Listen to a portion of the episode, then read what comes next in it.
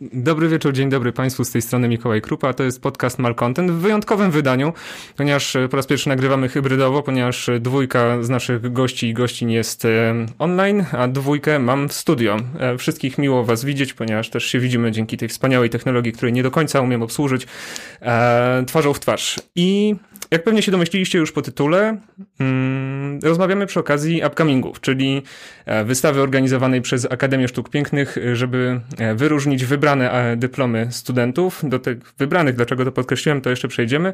No i robiąc taki mały, mały wstęp, w sumie teoretyczny, e, jeśli nie wiecie o co chodzi, to pewnie więcej wam powie, jeśli mm, przypomnę, że upcoming wzięło się z e, naturalnej, można by powiedzieć, ewolucji cyklicznych wystaw Coming Out, które e, od 2009 roku e, Akademia Sztuk Pięknych organizowała dla swoich studentów wzorem innych akademii polskich i światowych.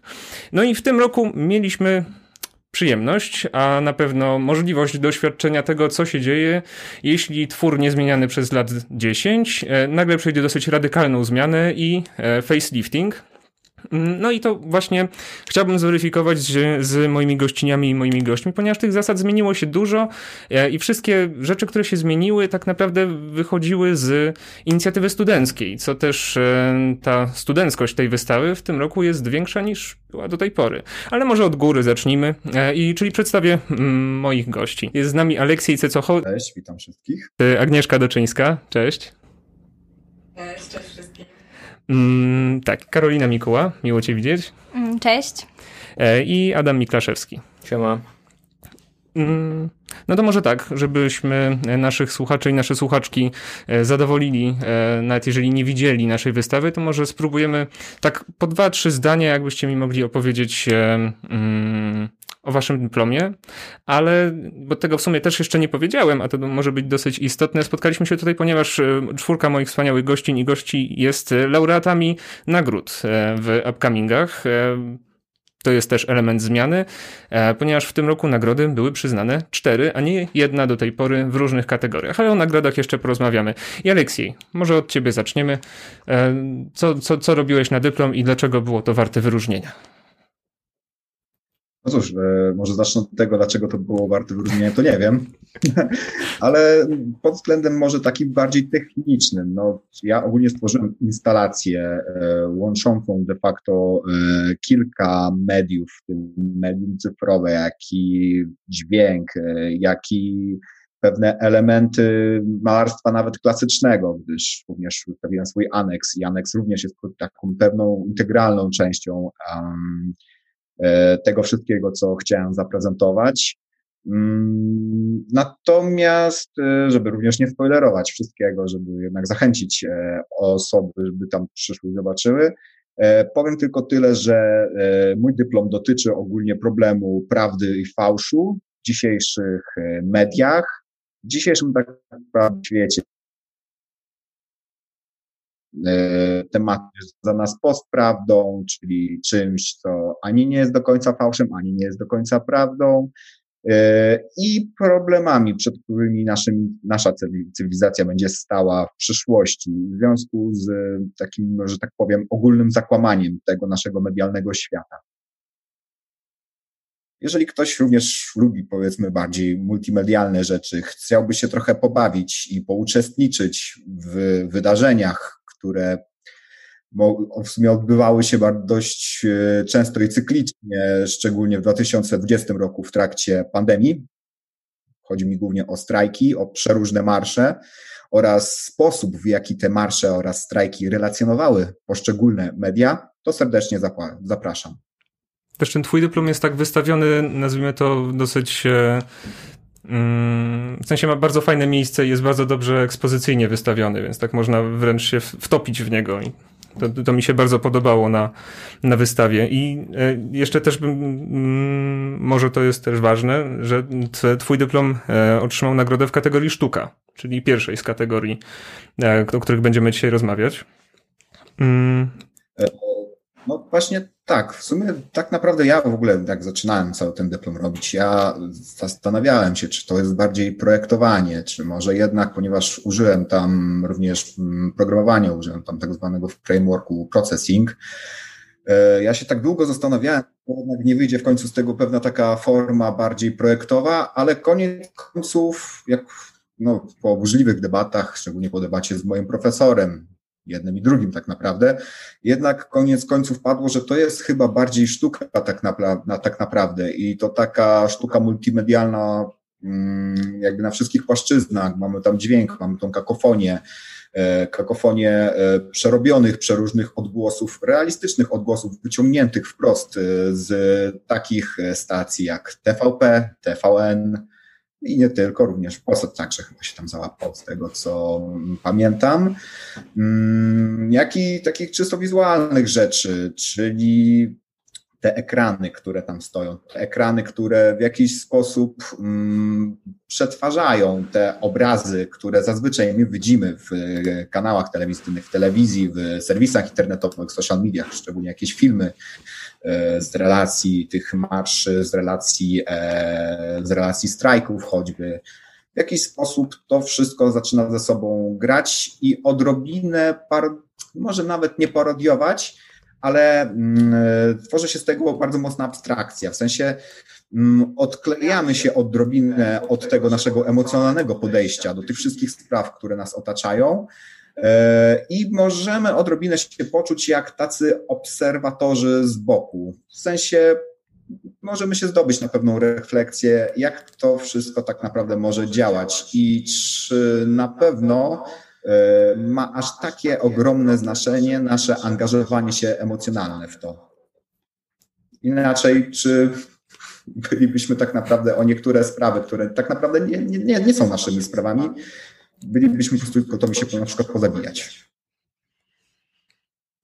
To jest dobre pytanie. Jest, I jest to taka refleksja moim zdaniem bo nawet w polityce, nawet w polityce, e, na przykład też widziałem wywiad z Robertem, z Robertem Mazurkiem, zresztą to jest ten, ten pan, który zaprosił do siebie wszystkich polityków na wspólną imprezę i pamiętam, jaką to w ogóle furorę wywołało, furorę, taką wręcz po prostu że tak określę, spiralę nienawiści w jego stosunku, tak, że jak to tak, przecież tam i byli z PiSu, i z PO, i z PSL-u, i z, nawet z Konfederacji, i z Razem, przecież to, to tak nie może być.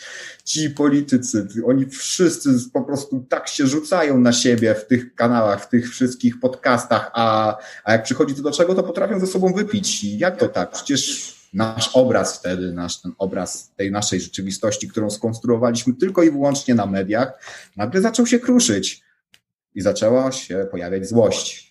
Złość, bezradność, pewna taka desperacja, że, że jak to tak się dzieje.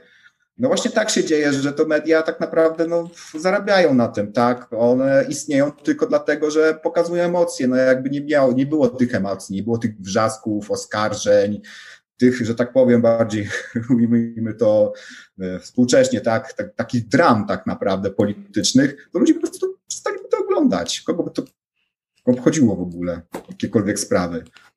No ale media muszą jakoś się sprzedać, muszą jakoś żyć, trzeba wykarmić te wszystkie przecież gęby, które pracują, tak? Więc no jakby nie patrzeć, zawsze jest szukanie pewnych tematów, jakaś taka hiperbolizacja niektórych tych tematów.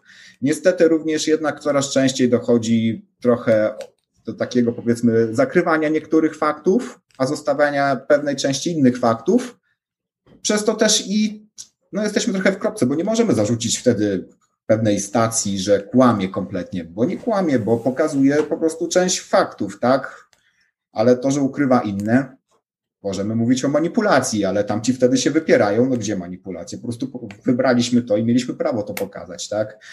No i zaczynamy wpadać trochę w taki gąszcz, że ta prawda, którą my wcześniej myśleliśmy, że istnieje coś takiego jak prawda absolutna, że albo coś jest, albo czegoś nie ma. Okazuje się, że może i trochę coś być, i trochę czegoś nie być tak naprawdę i to całe spektrum pomiędzy tą, czy coś jest prawdziwe, czy coś jest kompletnie zafałszowane, właśnie to spektrum stanowi tą postprawdę. E, ja to jeszcze tak rozszerzam trochę w swojej pracy, również w pracy teoretycznej rozszerzałem e, na temat rzeczywistości, no bo jeżeli nie możemy stwierdzić, czy coś jest na 100% prawdziwe i nie możemy stwierdzić, czy coś jest na 100% fałszywe, tak, to, to czy w ogóle wtedy ma sens mówić o jakiejkolwiek rzeczywistości? Może tych rzeczywistości jest parę, może być ta rzeczywistość w social mediach, no nie wiem, jednowymiarowy świat. Facebook, aplikacja na przykład, tak, gdzie możemy scrollować tylko do góry i w dół. Dlaczego by nie? Na jakiej podstawie możemy mówić, że ta rzeczywistość jest mniej rzeczywista w przypadku niektórych ludzi od tej naszej, na przykład domu? No bo gdybyśmy się odłączyli kompletnie od social media, od telewizji, ta, ta nasza rzeczywistość wokół nas, w której byśmy się znajdowali w jakimś domu, nie wiem, mieszkaniu, to by była strasznie spokojna. By, naprawdę żylibyśmy w wspaniałym świecie. Nie byłoby żadnych dram, żadnych problemów. No i potem człowiek zaczyna sobie uświadamiać, że te de facto problemy, no one nas oczywiście są gdzieś, tak, ale on, one nas bezpośrednio nie dotyczą. I my, używając naszego mózgu, zaczynamy tworzyć pewien, pewne jakieś nowe konstrukty w naszych głowach, pewne jakieś konstrukty naszego świata, jak ten świat działa. No ale niestety za te konstrukty, ponieważ tworzymy je na podstawie czegoś, nie wymyślamy sobie od tak tego, tworzymy na podstawie pewnych bodźców, no a te bodźce jednak dostarczają nam te media, tak? Przeróżne. Stąd też, no, no, jest to praktycznie niemożliwe, żeby ten świat nie był oczywiście zakłamany, tak? I według mnie nie możemy z tym walczyć, w sensie to tak będzie i moim zdaniem należy ten fakt zaakceptować, ale co jest bardzo ważne, należy po prostu być tego świadomym. Jeszcze jak przypomniałeś tą... Jeszcze jak przypomniałeś tą dramę z, z, z Mazurkiem, to mi się przypomniało, że ledwie tydzień wcześniej czytałem taki bardzo fajny artykuł na temat tego, że e, poseł PiSu odpalił e, samochód z akumulatora posłowi koalicji. I były, wiesz, zdjęcia dwóch uśmiechniętych panów, którzy nie wiadomo dlaczego sobie mieli pomóc, nie?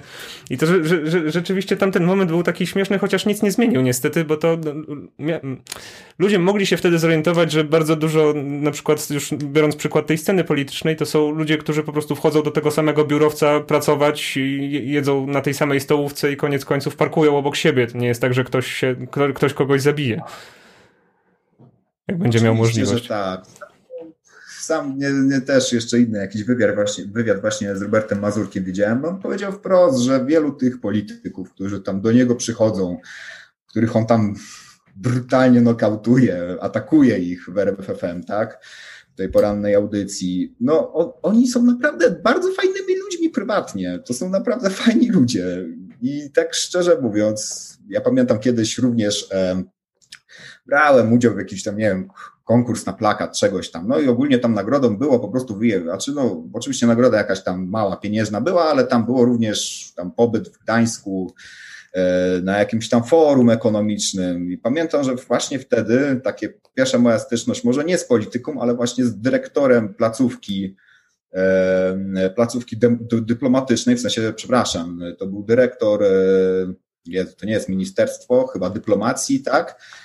Koleś był tak kurczę w porządku, w sensie, że aż się zdziwiłem. No owszem, pisowiec, owszem, jakiś, ale jak tak po prostu, pamiętam, wyszedłem z nim po prostu na fajkę, zaczęliśmy coś tam żartować. Kurczę, tak spoko ten koleś był, po prostu się zdziwiłem, że, że tacy ludzie no, tak pracują, no ale okazuje się, że no, większość to są, większość to są normalnie ludzie. Wiadomo, że no, oczywiście należy tutaj jak przestrzegać jednak e, przed fanatykami, bo domyślam się, że w każdej partii znajdą się pewni fanatycy, e, którzy bardzo serio traktują to, co sami robią, sami, ro, sami mówią, tak? I wtedy mi się wydaje, że wtedy jest to takie trochę niebezpieczeństwo, że już należy się zastanowić, czy na pewno na przykład takich ludzi dopuszczać na pewne stanowiska. Ale z tego, co tak zauważyłem, rzeczywiście większość z tych ludzi no, po prostu odgrywa swój teatr, ma każdą, każdy ma swoją rolę. Oni nawet w swoich pewnych poczynia, poczynaniach są bardzo zamknięci, e, powiedzmy, nie mają zbyt dużego wyboru, gdyż jedna decyzja o, o, oznacza, e, jak, no, w sensie e, inicjuje podejmowanie szereg kolejnych decyzji, więc to jest moim zdaniem strasznie deterministyczne. I oni tak naprawdę operują na bardzo małym polu. Stąd też trochę to zaczynam coraz bardziej rozumieć i coraz większy mam, szczerze mówiąc, już do tego dystans. Więc jak ja na przykład widzę swojego ojca, który ogląda telewizję TVN i zaczyna, to przeproszenie, na, na, całą, na cały regulator, tak na niego patrzę i człowieku, ale czym ty się denerwujesz? Ty krzyczysz do obrazka w telewizorze, stary, no zastanów się, co ty do cholery robisz w ogóle. No, tak jest. To, to, to są właśnie te emocje, które, które moim zdaniem, od których się człowiek bardzo mocno uzależnia.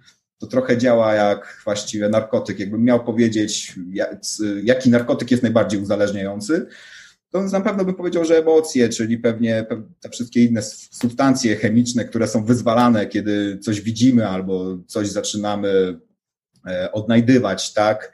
E, w tym, co widzimy na przykład przed, ekranach, e, przed ekranami telewizorów, czy też oglądając kolejne filmy na YouTubie choćby, tak, lub na serwisach informacyjnych, czytając kolejne nagłówki i obrazki i obrazki, tak, zazwyczaj idzie w parze, jest obrazek, podpis, obrazek, podpis, nawet się nie wczytujemy w kontekst.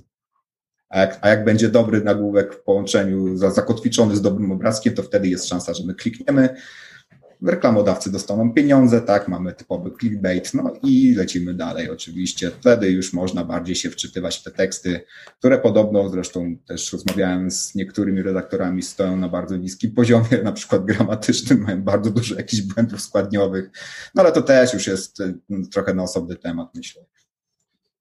O, jeśli chodzi o jakość prezentowania pewnych informacji.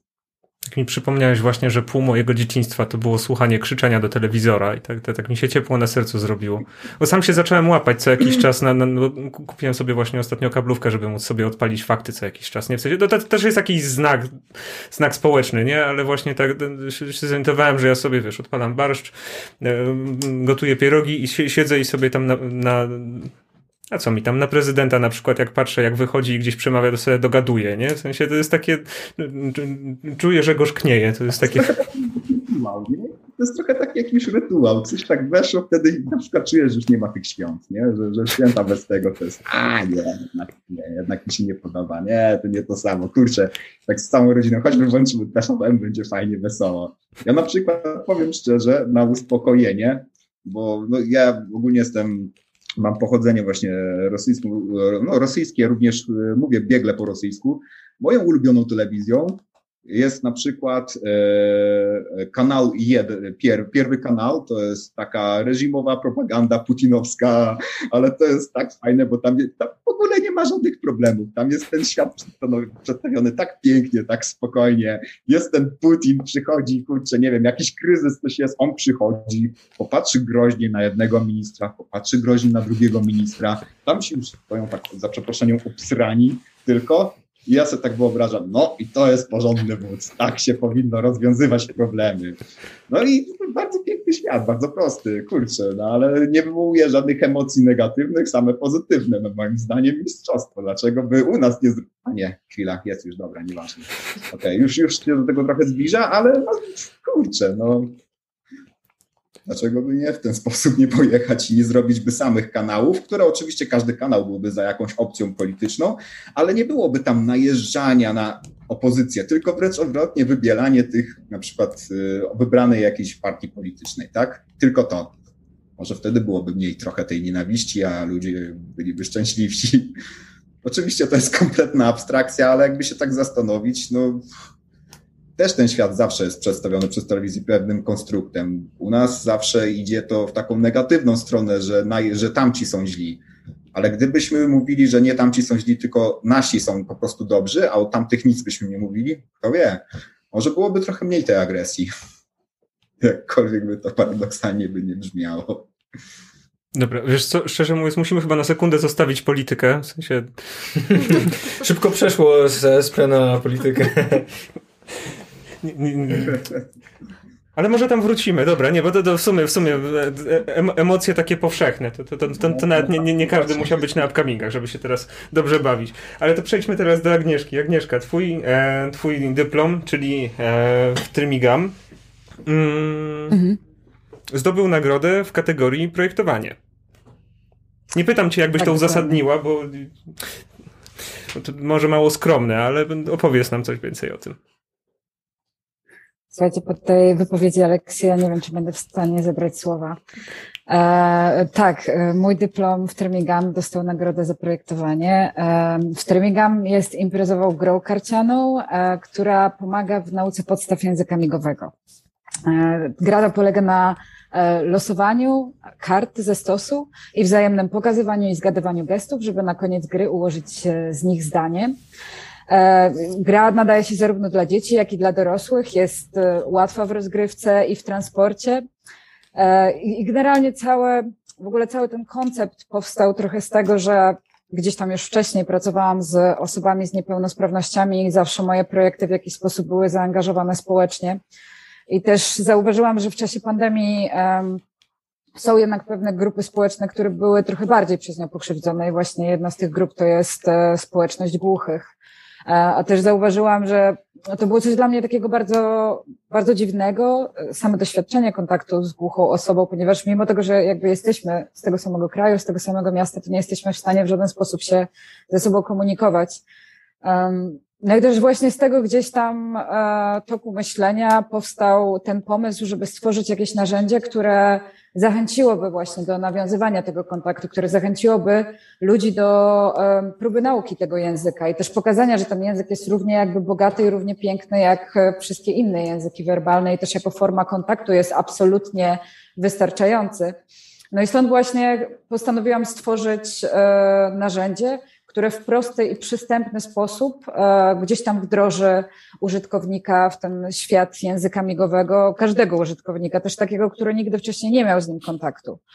E, no i tak właśnie powstała idea stworzenia gry karcianej, aby uczyć się poprzez zabawę. Było to też o tyle ważne, aby użytkownik podczas e, właśnie korzystania z tego narzędzia gdzieś tam był zmuszony do wykonywania tych gestów i oglądania jak druga osoba wykonuje te gesty, żeby stworzyć w pewnym rodzaju taką sytuację rozmowy. E, I też, aby na końcu gry był zmuszony wykorzystać nauczone przez siebie gesty, formując właśnie zdanie i też pokazując, że już po pierwszej rozgrywce jest w stanie komunikować podstawowe rzeczy i w stanie zapamiętać kilka gestów, a po przegraniu całej talii kart jesteśmy w stanie komunikować podstawowe rzeczy e, w języku migowym. Także ten właśnie koncept gdzieś tam stał za, za stworzeniem w Tremigam.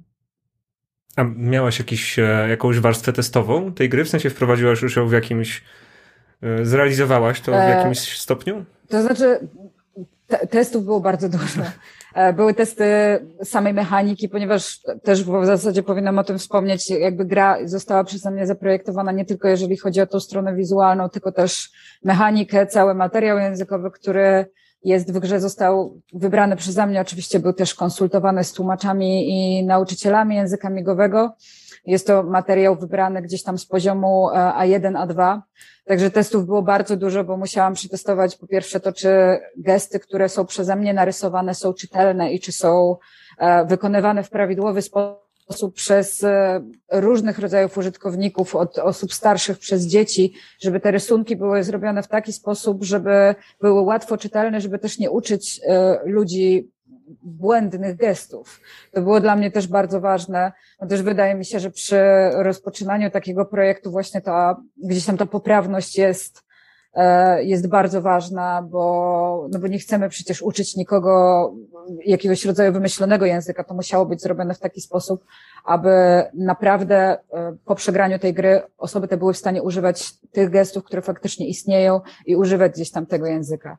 Więc były przeprowadzane takie testy, były przeprowadzane też testy samej rozgrywki, czyli czy mechanika działa, czy jest ona interesująca, um, oraz tego, jak właśnie ten proces nauki przebiega, czyli czy po przegraniu pierwszej gry e, faktycznie zapamiętujemy te gesty, czy zapamiętujemy błędne gesty, czy poprawne gesty, czy gra faktycznie da, nadaje się do, że tak powiem, jakby stworzenia jakiegoś narzędzia um, językowego, które, które mogłoby gdzieś tam zostać wdrożone jako jakiś materiał naukowy. A też wydaje mi się, że wszystkie materiały e, naukowe, językowe z, związane z językiem migowym, które przynajmniej ja widziałam są dosyć trudne, mm, zwłaszcza dla początkującego użytkownika, więc też taka przygoda z językiem migowym jest dosyć trudna do rozpoczęcia, bo jest bardzo mało też dostępnych na rynku takich materiałów, które byłyby przystępne. Mm, wszystkie książki, które widziałam, już też mają taki pewien system chociażby obrazowania, nie wiem, strzałek, czy właśnie e, fotografii, e, które są robione w taki sposób, że jednak wydaje mi się, że użytkownik, który nigdy wcześniej nie miał nic do czynienia z takimi materiałami, może ich nie zrozumieć. Dlatego też właśnie zależało mi na tym, żeby moja gra była bardzo, bardzo przystępna i prosta, żeby nie wymagała po prostu dodatkowych materiałów i pytań. I próbowałaś to na kimś, e, kto nigdy w życiu nie miał do czynienia z językiem migowym? Tak, w zasadzie większość testów były właśnie przeprowadzone na, na grupach użytkowników, które, którzy nie mieli nic wspólnego z językiem migowym oraz też na takich, którzy właśnie uczą się języka migowego.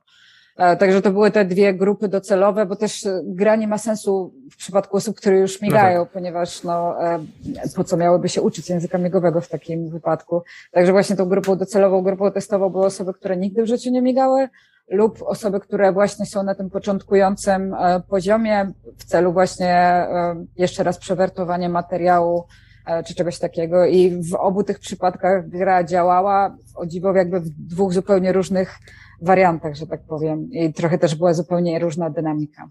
Masz jakiś plan wprowadzenia tego na rynek? W sensie jakiś taki Dragon's Den teraz E, to znaczy, gra dostała grant e, Fundacji Swarowski e, o wysokości 15 tysięcy dolarów, więc ten plan jest. Tutaj tylko wszystko leży w logistyce, że tak powiem, więc jestem teraz w kontakcie z kilkoma wydawnictwami, cały czas szukam nowych.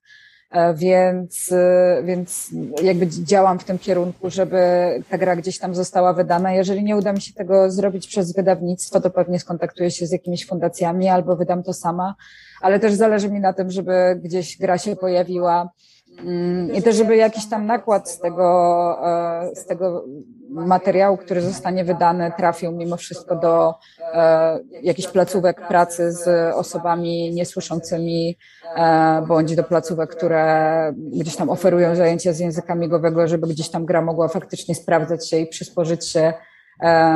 Także jakby w słusznym celu. To tak naprawdę już mogę tylko trzymać kciuki, żeby można było na następne święta, przeglądając półki w, e, w sklepach, e, kupić w Trymigam e, swojemu rodzeństwu. Tak sobie wyobrażam to. Trzymam no, kciuki. Mam taką nadzieję. Dobra, to słuchajcie, bo ja teraz muszę trochę zanimować atmosferę w studio. Bo tutaj widzę, że wszyscy skupiliśmy się na komputerze, a, a koniec końców e, mam tutaj jeszcze dwójkę laureatek i laureatów. I Karolina, ja tutaj teraz do ciebie e, skieruję parę słów, ponieważ przerwałaś trudną i żmudną E, i przykrą passę e, Wydziału Konserwacji w niedostawaniu nagród e, w dyplomach akademickich od zawsze. I to, to w ogóle było bardzo, bardzo duże zaskoczenie, szczerze mówiąc. Nie znałem twojego dyplomu wcześniej i sami się też nie znaliśmy wcześniej. Nawet nie o to chodzi. Nie chodzi mi o, chodzi mi o sam fakt tego, że wreszcie Wydział Konserwacji doczekał się wyróżnienia w coming outach, upcomingach, jakbyśmy tego nie nazwali. Więc po pierwsze gratulacje, ponieważ twoja, twój dyplom dostał e, nagrodę w kategorii nauka, która była generalnie najmniej zdefiniowaną chyba kategorią e, nagród, ponieważ chyba tylko dwa, dwa wydziały, tak nazwijmy to misyjnie, łapią się właśnie w kategorii nauka, czyli zarządzanie kulturą wizualną i właśnie konserwacja. E, I moje pytanie teraz, bo nie, nie, nie, na końcu pytania zazwyczaj jest znak zapytania. E, to czy mogłabyś nam opowiedzieć trochę o swoim dyplomie? No to jakby zastanawiałam się długo, o czym tutaj mogę powiedzieć. E, ogólnie dziękuję za gratulacje. No i jest to dla mnie też trochę szokujące. No i coś fajnego, że no jakby konserwacja tutaj trochę mogła zaistnieć. E, no, wydaje mi się, że na naszej Akademii konserwacja jest trochę tak traktowana jako ten taki kierunek inny, no bo bardziej naukowy, tacy, nie wiem, no tak często słyszałam, że nudziarze z konserwacji, ci poważni. A to też ja nie chciałem, żeby to tak zabrzmiało, że konserwacja nie dostała nagrody, bo nic dobrego nie zrobiła. Teraz sobie zwizualizowałem to. Chodziło o to, że ta nagroda do tej pory była bardziej skoncentrowana na kategorii mm, sztuka, tak, na takiej tak, przebojowości tak. działania, mm. nie na no tak, trudno tutaj konserwator, żeby tak zawojował. No więc dobrze, że pojawiła się może taka dziedzina jak to nauka. Ehm, no mój dyplom jest te, był eksperymentem, więc jest czymś nowym. Myślę, że to zwróciło uwagę. E, też chciałam, nie wiem, czy tutaj e, obiektem mojego dyplomu jest mural. E, mural na Pradze Północ. W ciągu dwóch lat zajęłam się konserwacją i restauracją tego obiektu. Zapraszam na Stalową 37. E, dlatego na Upcoming, no tutaj też był problem, jak pokazać obiekt, którego nie da się przenieść na wystawę. Tutaj wymyśliliśmy taką opcję animacji, żeby pokazać efekt przed i po. Mm, no wyszedł mniej lub bardziej, tutaj jakby zwiedzający mogą ocenić. Mm, no chciałam zwrócić uwagę, znaczy tak mi się wydaje, że no konserwacja jest specyficzna, tutaj jeszcze street art się pojawił, więc... No to mieliśmy tutaj, gościliśmy jakiś czas temu Anię no tak, Kowalik. no właśnie tak. i za, za nią Kowalik. coś było na ten temat mówione. Właśnie długo rozmawialiśmy na temat konserwacji e, street artu i graffiti i tam, mhm. dobrze, bardzo, bardzo długa lista kategorii i rozróżnień naukowych, której y, nie popisze się niestety znajomością szeroką. Mhm. Myślę, że mogłabyś tutaj mnie poprawiać długo, ale właśnie mam wrażenie, że to jest bardzo ciekawy aspekt tego, że pojawia się w przestrzeni publicznej e, właśnie temat konserwowania samej przestrzeni publicznej, murali, mhm. graffiti i tak dalej. Myślę, że właśnie to wyróżnienie dla ciebie jest jakimś takim mm, znakiem może środowiskowym na właśnie na początek tego, bo mam wrażenie, że akurat kategoria konserwacji w przestrzeni publicznej nie jest, nie ma jakiejś długiej tradycji, nie? To jest Zwłaszcza trochę prekursorskie. W Polsce, tak. Y no, ten dyplom był trochę też takim poszukiwaniem nowej drogi dla konserwatorów. Więc tutaj, no, konserwacja murali może być trochę kontrowersyjna, ale akurat w tym przypadku e, doszedł też, e, doszła też funkcja społeczna, jaką pełni ten e, mural dla mieszkańców Pragi. No i jakby to też trochę zwraca uwagę na tą rolę społeczną konserwatora, że on jakby tutaj odgrywa pewną, czy realizuje trochę, mm, nie wiem, jakąś potrzebę tych mieszkańców. Y, spotkałam się naprawdę z takim miłym przyjęciem na Pradze, gdzie straszono mnie tym, że o nie, Praga Północ, na pewno mi tam zrobią krzywdę i nie wiem co. A mieszkańcy naprawdę pytali, pojawiali się, bo ogólnie y, mural został stworzony w trakcie festiwalu takiego dla dzieci, e, no, gdzie dzieci z najuboższych e, rodzin e, Pragi miały zapewniony mm, no super warsztaty, bo i z teatru, i właśnie z jakichś artystycznych rzeczy. Mm, no i artysta, tutaj Linas Domarakas, namalował ten mural z, z pomocą dzieci. Więc mural jest z 2008 roku. Także teraz pojawiali się już dorośli yy, twórcy też, można powiedzieć, współtworzyli. Ale to miłe jest, w sensie tak... Tak, to było bardzo miłe, gdzie właśnie przychodzili do mnie i tak, o, bo tam są podpisane w ogóle jakby mhm. imiona e, tych dzieci. No i o, tutaj jestem ja podpisany, tutaj nie wiem, e, tu moja córka przychodzili. No super, to było bardzo takie. Wydaje mi się, że budziło w nich bardzo dobre wspomnienia. Także tak podnosiło na duchu. Także. Będziesz e, w sensie w jakiś sposób będziesz kontynuować e, to ten, to, to spektrum, zagadnień. spektrum zagadnień. E, w sensie będziesz jakoś w pracy zawodowej dalej kontynuować właśnie to konserwację w przestrzeni publicznej, czy, czy wrócisz raczej do takich bardziej mm. tradycyjnych form konserwatorskich? Póki co pracuję w takich y, klasykach konserwacji, y, ale gdzieś tam coś myślę o tym. Tak, tak, może, tak. Ostatnie dwa dni spędziłam po 10 godzin w kościele zimnym, tak. Ale.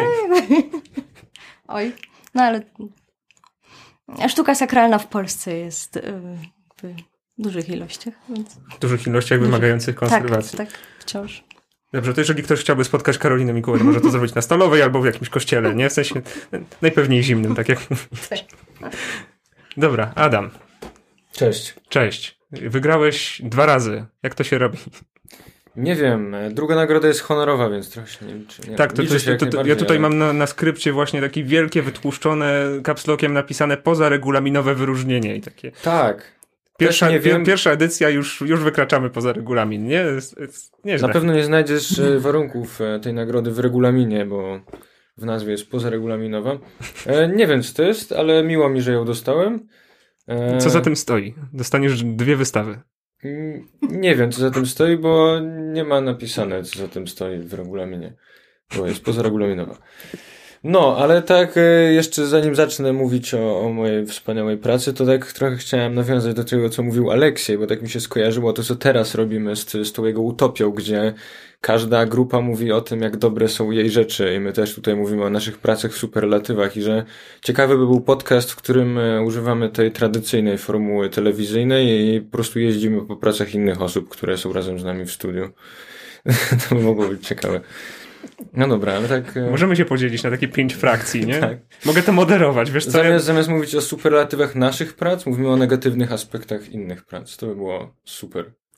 A, właśnie, e, Karolina, jeszcze miałem jedną rzecz powiedzieć. Jako jedyna nie jesteś z Wydziału Grafiki. To jest największa gratulacja. Brawo. Tak, też gratuluję, nie być na grafice. Nie, nie chodzi mi o Wydział Grafiki, tylko się akurat tak złożyło, że zrobiliście prawie monolit tutaj, więc to... To znaczy, że Wydział Grafiki przez koronawirusa przechodzi przebojowo. Tak, bo nie chodzimy na wydział, to pewnie dlatego. No. Dobra, syntezator. Golden Dawn. Tak. E, no to jest taki mój projekt, który w sumie trochę wyniknął z tego, co robiłem na poprzednich latach, bo przez ostatnie dwa lata studiów robiłem jakieś połączenie muzyki, elektroniki z tym, co tam robiłem i po prostu sobie eksperymentowałem i to był taki projekt, który łączył wszystkie poprzednie trochę. E, no to jest syntezator taki modularny, więc mamy tam po prostu podzielone na poszczególne moduły, które sobie możemy łączyć w dowolny sposób, żeby stworzyć sobie jakieś narzędzie do eksperymentowania z dźwiękiem, z muzyką. I to trochę wyniknęło z tego, że jak zaczynałem robić muzykę i bawić się dźwiękiem, to nie miałem takiego syntezatora i nie było mnie na niego za bardzo stać w danym momencie, więc stwierdziłem, że zacznę budować swój własny po prostu. I to było tyle fajne, że mając pewne ograniczenia, trochę bardziej uruchamia nam się kreatywność i zaczynamy się bawić z tym, co mamy, a nie przeglądać setkę wtyczek i pluginów z syntezatorami, zanim znajdziemy generyczny dźwięk, który jest wszędzie i tak. No, więc to było po prostu taki eksperyment, którego sam używałem i sam wykorzystywałem go do tworzenia jakichś tam swoich projektów e, z dziedziny właśnie dźwięku, czy projektowania tego dźwięku. I to jest trochę takie uniwersalne narzędzie do eksperymentowania z dźwiękiem. Może tam te moduły, które są, one nie są w takim powiedzmy wspaniałym standardzie, który rzeczywiście ma wszystkie parametry idealne, można go dostroić co do e, jakby idealnie częstotliwości, ale mamy tam wszystkiego po trochu, więc mając tylko to już możemy się zacząć bawić i z filtrami, i z oscylatorami, i z miksowaniem tego dźwięku, z efektami, z podłączaniem innych modułów do tego. Ten moduł jest open source'owy, więc mając instrukcję obsługi mamy też wszystkie schematy elektroniczne, więc możemy sobie bardzo łatwo otworzyć to urządzenie, zajrzeć do środka, pobawić się z tym, co jest w środku. Ciężko go zepsuć, łatwo go naprawić, więc jakby zachęca trochę do też ingerowania to, w to, co się tam dzieje w środku. Mm, zajmujesz się elektroniką tak na co dzień? W sensie, czy to było, to było jedno z wyzwań? Nauczyłem się elektroniki po to, żeby to robić, jakby, właśnie. Okay. Nie, nie miałem pojęcia za bardzo o elektronice w, trakcie studiów i zacząłem się tego po prostu uczyć z tutoriali na YouTubie. To właśnie jakoś tak mi się nie mieściło w, w, w zakresie no. działań akademickich, że w sensie poszedłbym tak. na te zajęcia, szczerze mówiąc. No jakby e, to było już e, na mnie po prostu, że się tego uczyłem i zaczynam od takich bardzo prostych modułów i jak się okazuje to wcale nie jest aż tak trudne, żeby jakoś się powiedzmy bawić tą elektroniką. Nie mówię tutaj od razu o projektowaniu obwodów od zera i siedzeniu z oscylatorem i tworzeniu tego wszystkiego, natomiast jest w internecie tyle jakby materiałów open source'owych, czy jakichś obwodów, które już możemy wziąć i zacząć się nimi po prostu bawić, zmieniać pewne parametry i patrzeć, co się dzieje z dźwiękiem, czy co się dzieje z obwodem. Jak się zaczyna palić, to pewnie źle. Jak głośniki przestają działać po tym, jak go użyliśmy, to też pewnie źle. I szybko się uczymy, czego nie robić i co robić i jakby do tego jest trochę to urządzenie. Można trochę eksperymentować z tym, co tam jest. Ono wykorzystuje taki system połączeń nie na zwykłych e, standardowych kablach audio jack, czy mini jack, czy, czy bananach, e, czyli tych takich kabelkach, które można układać jeden na drugi, e, tylko one wykorzystują kabelki do płytek stykowych, czyli jak pójdziemy na wolumen i kupimy sobie zestaw młodego elektronika, to dostaniemy go z zestawem 40 tych kabli, czyli to są po prostu kabelki, które mają jedną żyłę w środku i są wykorzystywane do robienia prototypów na płytkach stykowych, czyli płytkach, które mają dziurki i połączenia pod spodem. Więc to jest o tyle fajne, że możemy wyprowadzić wszystkie nasze połączenia i moduły od razu na taką płytkę i dodać swoje własne moduły. Dodać jakby, znaleźć w internecie prosty filtr, zrobić go na płytce i od razu wrzucić go do naszego systemu, który też e, ma wbudowane zasilanie 5V, 9V, czyli takie standardy wykorzystywane i w Arduino, i w takich typowych zabawkach na 9V wszystkich. Więc to jest trochę taka też stacja do, do robienia swoich dalej projektów, które możemy potem wrzucić od razu w filtr, możemy wrzucić od razu e, w mikser i wypuścić prosto do naszego interfejsu audio i posłuchać sobie, jak to brzmi bez zabawy, w, jak to podłączyć, z czego mam tutaj dać zasilanie. Wszystko jest jakby w jednym i trochę to zachęca do takiej zabawy eksperymentu. Ile godzin na elektrodzie? W sensie ani jednej? Nie uwierzę. Nie, ani jednej. Nie, e, wiesz co, miałem wszystko, jakby wszystko, czego się uczyłem, to było z YouTube'a głównie.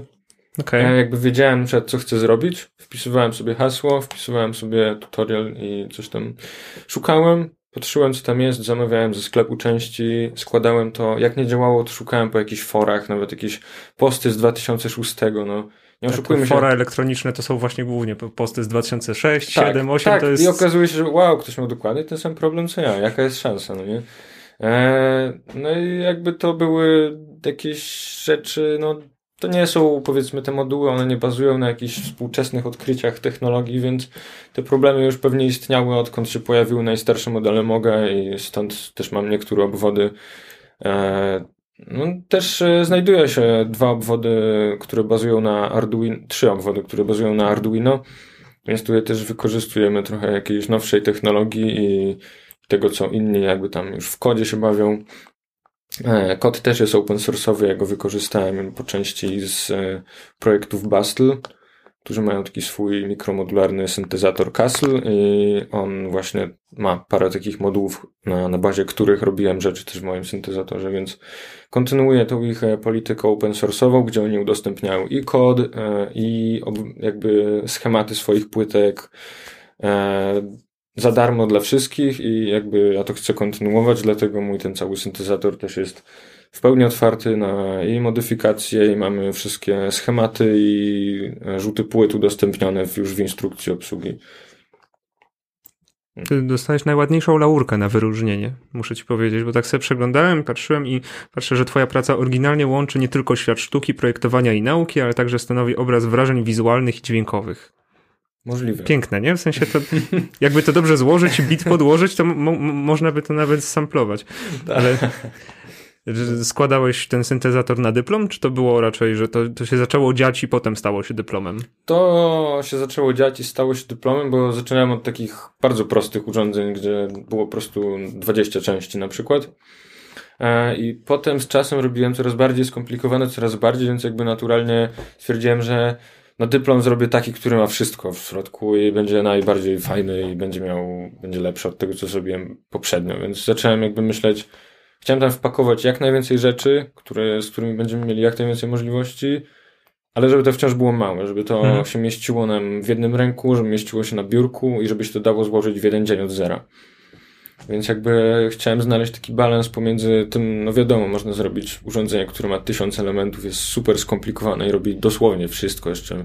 Może FL Studio sobie na tym zainstalować, ale mm, jakby tutaj ten balans pomiędzy prostotą tych rzeczy i tym, co potrafią, chciałem, żeby ta proporcja była jak najlepsza. Na przykład mikser jest pasywny i składa się tylko z kilku elementów, natomiast pozwala nam miksować dźwięk każdy kanał od 0 do 100% głośności. Więc jakby mm, tak samo e, attenuator, który pozwala za pomocą napięcia przyciszać, przyciszać tak naprawdę i podgłaśniać e, audio tworząc tym jakieś kształty, powiedzmy, tego dźwięku.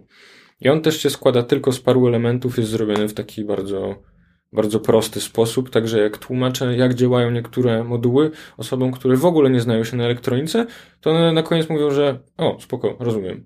Rozumiem, jak to działa z takiego technicznego punktu widzenia, więc to są naprawdę proste rzeczy, które ja sam musiałem zrozumieć, bo nie znam się na elektronice za bardzo. Trochę się znam, ale nie znam się z takiego klasycznego i bardzo technicznego punktu widzenia, więc ja jako głupia osoba musiałem to zrozumieć, żeby to zaprojektować, więc staram się to dla wszystkich po prostu udostępnić tak, żeby było w miarę zrozumiałe. Z takich prywatnych zajawek i połączenia tego właśnie z, z potęgą open source'u to wynikło bardzo dużo fajnych rzeczy. Tak jak na przykład, nie wiem, druk 3D właśnie zaczynał tak. się od mhm. pasjonatów i zajawkowiczów, którzy składali z przypadkowych części po piwnicach właśnie takie małe no, obwody elektroniczne, ładnie. a potem to się stało koniec końców. Nie wiem, czy twój syntezator trafi do, nazwijmy to, sz, sz, szerokiej dystrybucji, tak no. jak dzisiaj, ale w sumie są, są, szanse, nie? Jest... Są. Zaprojektowałem go w taki sposób, żeby łatwo się go składało też, żebym ja to mógł zrobić w tempie jeden dziennie na przykład, więc no to nie jest duże tempo, ale jakby... Mm. No, podkreślmy koniec końców, że zrobiłeś to w pracowni techniki offsetowej, więc to musi być raczej szybkie i sprawne, nie? To... No tak, no jakby musiałem to w stanie zrobić od, od zera do gotowego produktu w ten jeden rok, niecały powiedzmy, mhm. więc to i tak jest niezłe tempo, jeśli chodzi o powiedzmy projektowanie elektroniki. Niektóre projekty sprzętu muzycznego powstawało wiele lat i miało wiele iteracji, wiele jakichś tam, wiesz, wariantów, które jeden działał lepiej, jeden działał gorzej. Ja tu trochę postawiłem wszystko na jedną kartę i zamówiłem gotowca bez robienia żadnego prototypu i działa, więc prawie działa.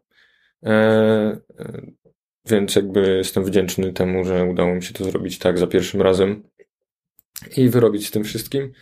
Tak naprawdę już miałem gotowy projekt na święta przed, e, przed tym rokiem, gdzie się to kończyło i tyle czasu mi zaczęło zrobienie, zrobienie tej instrukcji obsługi jeszcze po tym, jak już miałem gotowy projekt, bo to też było no, równie ważne. Ten projekt jest no, nie do użytku, jak się nie ma instrukcji obsługi, bo trochę taki był zamysł. Jakby tam interfejs jest absolutnie nieczytelny, jest przeciwieństwem wszystkiego, co uczyli nas na akademii. Wydaje mi się, że to trochę, trochę takie dziecięce, że tyle lat mi wpajaliście te wszystkie zasady projektowania, to teraz na dyplom nie zrobię, nie wykorzystam ani jednej. Trochę to tak wyglądało. Więc instrukcja jest absolutnie must have przy tym projekcie. Ale też e, jak się wybije trochę z głowy takie e, zasady tworzenia dźwięku, tworzenia muzyki, już na, no powiedzmy, tym pierwszym etapie, jak ktoś się patrzy na interfejs i mówi, nie rozumiem. To już jest jakby pierwszy krok do tego, żeby się nauczyć czegoś nowego o tym, z jakich narzędzi korzystamy, nie? No więc trochę miałem to w głowie, jak to projektowałem i mam nadzieję, że wyszło jako tako. Więc zobaczymy w praniu. Szczerze mówiąc, muszę pójść jeszcze raz na tą wystawę, żeby się le lepiej przyjrzeć, bo teraz to mi powiedziałeś tyle szczegółów, że, że nie, zobaczyłem, nie zobaczyłem ich na, na, na pierwszy rzut oka, nie? Mhm. W sensie to, to, to... No na pewno nie da się ich zobaczyć, no nie na pierwszy rzut oka. Jakby musiałbyś mhm. przeczytać rzeczywiście całą instrukcję, żeby, wiesz, jakby pojąć wszystko, co to potrafi robić i co tam jest w środku. Bo to jest po prostu tak schowane jakby w tym, w tym zawiłym interfejsie i powiedzmy w jakichś tam malutkich rzeczach, które gdzieś są pochowane po środku, że ciężko to jakby po prostu oglądając zobaczyć. I trochę o to mi chodziło. Nie chciałem, żebyśmy mieli kolejny, wiesz, syntezator, który mm, możemy kupić odpowiednik za Korga za 600 i będzie robił to lepiej. E, mhm. Bo jakby patrząc już wiemy wszystko, co robi, no super. Mam za to zapłacić tyle rzeczy, bo tylko ktoś to zrobił sam, no bez sensu. Jakby mało jest takich urządzeń, które mają tyle modułów w tak małym, rzeczywiście w tak małej objętości i mają rzeczywiście taką możliwość do eksperymentowania z tym wszystkim. Chciałem, żeby to rzeczywiście miało jakąś wartość poza samą wartością artystyczną, jeśli chodzi o ten projektowanie dźwięku. No to zapraszamy na wystawę, żeby się lepiej przyjrzeć. Może się spotkamy. I dobra, to teraz mam takie pytanie. Czy mieliście jakiś taki bezpośredni e, czynnik upcomingu? W sensie, bo na przykład zainteresowało mnie, bo Agnieszka powiedziała, że dzisiaj e, jest zmęczona, bo udzieliła tak dużo wywiadów. E, I to czy to, to spowodowane upcomingami? Tego, więc nie, nie, nie było ich aż tak dużo. Ale trochę się na wystawie naopowiadałam, więc muszę przyznać, że, że swoje, swoje zrobiłam. Ale w sensie nic, żadnego jakiegoś masowego przypływu lajków na Instagramie albo nie wiem, kogoś Mam stojącego pod oknem? Pięciu nowych followersów. Chciałem im podziękować, chciałem im podziękować bardzo, doceniam. Nie no, trochę tego było, ale też e, nie, było nigdzie na wystawie żadnych odnośników w sumie, żeby ludzie mogli nas znaleźć, tak, co też mnie prawda. całkiem zdziwiło. Więc, e, bo, bo, też je wysyłaliśmy z tego co pamiętam, więc też dużo ludzi zatrzymywało się i mówiło, że nie, nie ma pojęcia jak dalej śledzić nas, bo, bo nie ma żadnych odnośników, więc może też e, z tego to wynikało. Tak, w ogóle żałuję trochę, zrobili nam takie fajne zdjęcia i ich nie pokazali przy naszych pracach, więc trochę ciężej nas połączyć wizualnie, kto to zrobił. Skoro już nam zrobili sesję, to mogli wstawić nam na, tam było dużo miejsca na tych, e, e, powiedzmy, tych panelach z informacjami, więc uważam, że fajnie jakby tam były też nasze uśmiechnięte twarze. albo ponure twarze, zależy jak ktoś no Ja na przykład się nie uśmiechałam na tym zdjęciu, więc nie byłaby to uśmiechnięta twarz. Nie, no ale e, po prostu twarze, powiedzmy tak. Wreszcie ja to zrobiłem. Taki bywa, więc, jeśli chodzi no, o Więc dla Aleksja na przykład to plus, widzisz. No, no rozumiem. Nie, ale to, to, to, co to jeszcze tylko tych linków.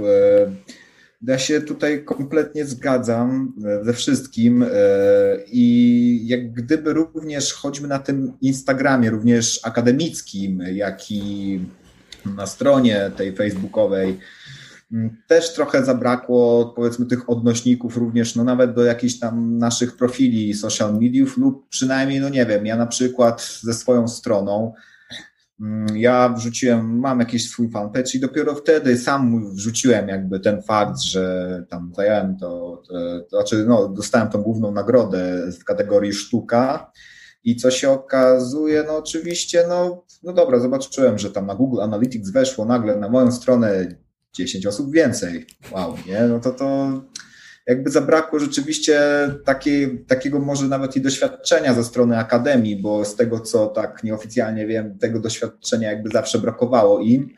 E, no po prostu prowadzenie własnych social mediów, tak, e, jakiegoś również takiej promocji studentów, zresztą ten zarzut e, właśnie jeszcze tej poprzedniej, poprzedniej edycji Outcoming, znaczy to był główny zarzut przeciwko temu wydarzeniu, że no okej, okay, nagrody nagrodami, nagrody może nie są spore, ale jednak, no bo no kurczę, no jesteśmy Akademią Sztuk Pięknych, w dodatku w stolicy, nie, no jednak w jakiś sposób warto to kurczę po prostu promować, tak, te prace studentów, bo naprawdę uważam, że w poprzednich również edycjach niektóre prace naprawdę były bardzo fajne i naprawdę to mogłoby się tam dalej gdzieś pójść, fajnie rozwinąć, tak. Natomiast tutaj jak gdyby, no mam wrażenie, no szczególnie na przykład Agnieszka, tak, e, no czy też e, e, czy, czy też Miklaszewski, się Adam, sorry, nie, na, nie po nazwisku. Wszyscy nami mówią po nazwisku. No mają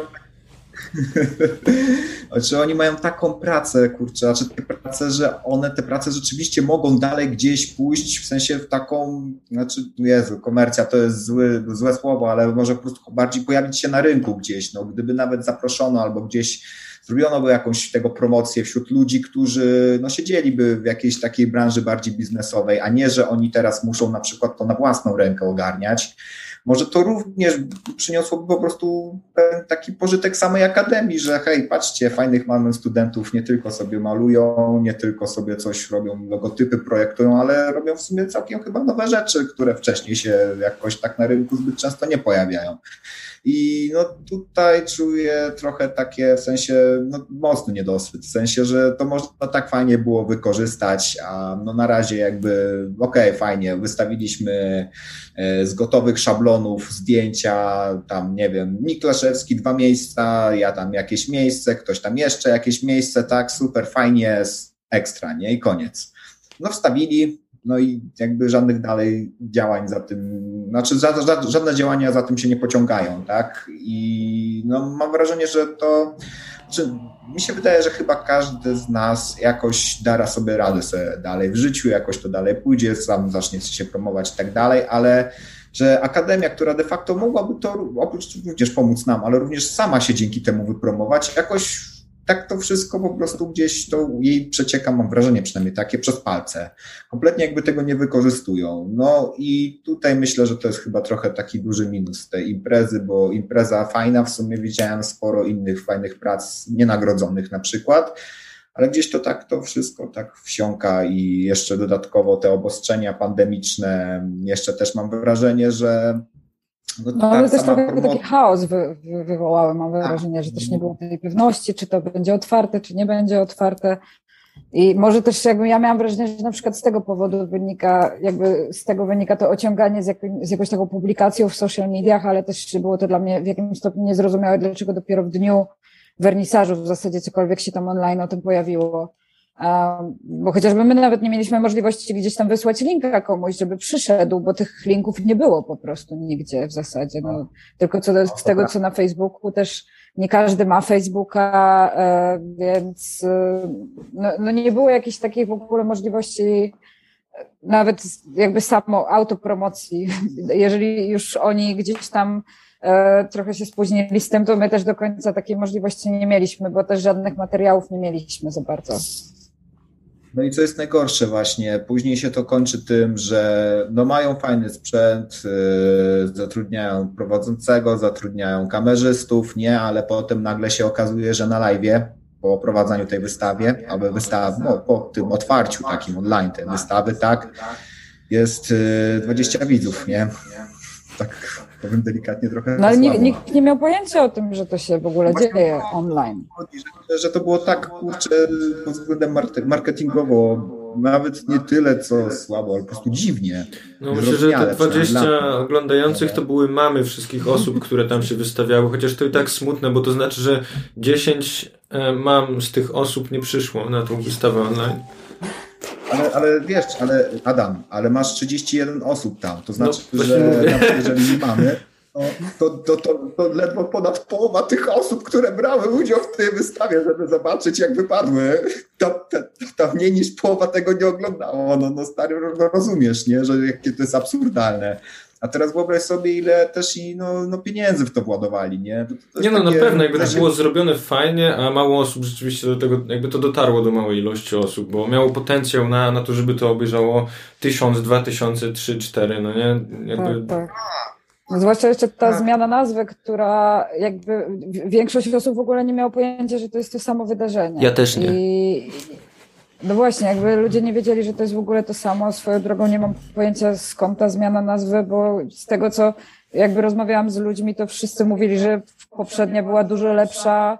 I jakby z tego, co ty powiedziałeś, e, Mikołaj, była to decyzja studencka, o której nam też nic nie wiadomo. No, ja też nie Więc jeśli to była decyzja studencka, to nie wiem, jak została podjęta. Większość studentów, jak słyszałam, że coś rozmawiali, to podejrzewała, że była to pewnego rodzaju polityczna decyzja odcięcia się od konotacji z LGBT, co jakby tym bardziej wydaje mi się uderza w jakby dużą grupę studentów na ASP. Więc jeżeli by została ta decyzja podjęta ze względu na studentów, to myślę, że w dużej mierze była błędna, a jeżeli już, to powinna zostać jakoś publicznie bardziej wypromowana ta zmiana, żeby ludzie wiedzieli, że idą na tego sam, to samo wydarzenie w zasadzie co rok temu. Wiesz co, to nie chodziło o to, że, e, że to był jakiś, wiesz, studencki wniosek czy coś takiego, tylko chodziło o cały, że cały ten e, facelifting jest e, zrobiony w konsultacjach studenckich, nie takie student driven trochę, że to tam, że część, część ważna, mam wrażenie, tam z regulaminem i całą koncepcją była konsultowana z samorządem studenckim i wiesz, i gdzieś tam głębiej to znaczy pytasz mnie, czy mnie, mnie, jako studenta Akademii Sztuk Pięknych ktoś zapytał albo przeprowadził ze mną ankietę na ten temat? No to nie, oczywiście, że nie. Tego... No oczywiście, że nie, wiadomo. Znaczy to już nie szalejmy, przecież nas są, wiesz, gigantyczne ilości studentów, przecież, wiesz, no, Uniwersytet no, Warszawski to mały tak. jest przy nas, nie? Mm. Nie no wiadomo, no jedyne do czego drążę to to, że też nikt po prostu o tym nie wiedział e, w jakim stopniu, że to jest to samo i to też myślę, że w jakim stopniu był błąd marketingowy. Tak, ja w ogóle miałem problem, ta, żeby ta znaleźć, czy to jest to samo. Tak, tak, tak. No. No ale poczekajcie, bo mieliście na przykład wystawę zorganizowaną w fantastycznej nowej przestrzeni, która została zagospodarowana i wyremontowana za gigantyczne pieniądze. Już tam abstrahując od, od, pieniędzy i od tego, od kogo one szły, ale to w sumie przestrzeń jest bardzo fajna. No bo to trochę, tro, trochę to też była taka premiera tego, że, że mamy taką przestrzeń w Akademii, że tutaj jest galeria, salon Akademii ma teraz piwnicę, e, więc jest gdzie trzymać wino na przykład e, i waszą wystawę kuratorował koniec końców e, laureat Złotych Lwów w, w Gdyni. To też nie jest byle co? Czy, czy może rozmijam się gdzieś z rzeczywistością prestiżu? Nie no, przestrzeń fajna, no nie ma co narzekać, tylko no, znaczy no w sumie było, zawsze można na coś narzekać, no nie, jakby... No, pamiętaj, pamiętaj w jakim jesteś podcaście, nie? Mo możesz no. wszystko. No. Nie no, przestrzeń spoko, moim zdaniem. Okej. Okay. No ja uważam, że wystawa generalnie Fajnie. była bardzo ładnie zaaranżowana, no. że to coming out nigdy nie był jakoś źle zaaranżowany, to nie, wszystkie edycje, na których ja byłam, wyglądały bardzo dobrze. Tak. E, jedyna właśnie co to jest kwestia tej promocji, która wydaje mi się, że były takie lata, kiedy to było jakoś chyba trochę lepiej przeprowadzone. Nie, nie wiem, czy było to jakoś idealnie, ale jakoś ja się o tym dowiedziałam, nawet jeszcze nie będąc chyba studentką ASP. E, nie wiem, czy ktoś by się teraz o tym dowiedział, nie będąc studentem ASP. Myślę, że mała liczba osób, a jak się już dowiedzą, to będzie już po fakcie, wydaje mi się. A czy nie wiem, czy wcześniej właśnie to nie było przeprowadzone oddolnie, w sensie od studentów, bo z tego, co również rozmawiałem e, z tymi, którzy teraz e, już mają doktorat lub którzy już uczą właśnie z tym doktoratem, wcześniej jednak za to wszystko byli odpowiedzialni, szczególnie za promocję, byli odpowiedzialni tylko studenci. Ja taki przykład po, podam. No, była przecież Noc Muzeów, tak? To wtedy de facto oddali e, w ręce, jeśli chodzi o promocję, do, oddali tą promocję do rąk studentów, tylko i wyłącznie.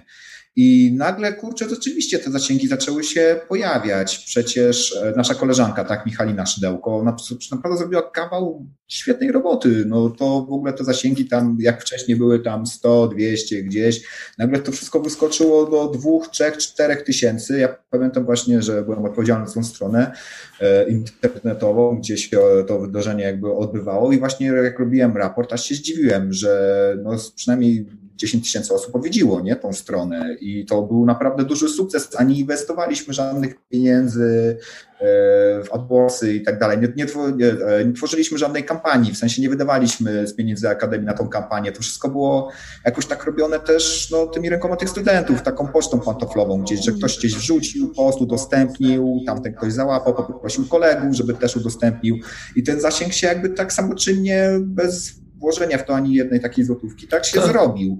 Więc no, no, no nie wiem. No, ja mam wrażenie, że że tutaj chyba zabrakło rzeczywiście może i albo z wyjścia choćby z, taki, z taką inicjatywą do samych studentów, że kurczę, słuchajcie, bo jest taka, taka impreza, zmieniliśmy nazwę, jakby zrobiliśmy, to jest, te, to jest ta sama marka, ale chcemy jakby zrobić taki redesign całego brandu, tak, że to jest coś właśnie nowego, chcemy tak wyjść z kopyta po prostu e, z tym wszystkim do ludzi, pokazać się, że jesteśmy, pokazać, że ta impreza jest, słuchajcie, proszę pomóżcie nam. I myślę, że to by było fajne, w sensie myślę, że wiele studentów się na to zgodziło, no na pewno, na pewno ci, którzy byliby tym zainteresowani, czyli te 31 osób, które brało udział w, tą, w tej wystawie, na pewno dalej by podało do swoich kolegów, koleżanek, jakoś by się to wszystko dalej rozwijało. A tutaj mam wrażenie, to wszystko było trochę jakieś takie zamknięte, nie było jakby, często były nawet jakieś problemy z informacją zwrotną, e, tak jak Agnieszka mówiła, no, trochę występował taki chaos, taki bałagan, że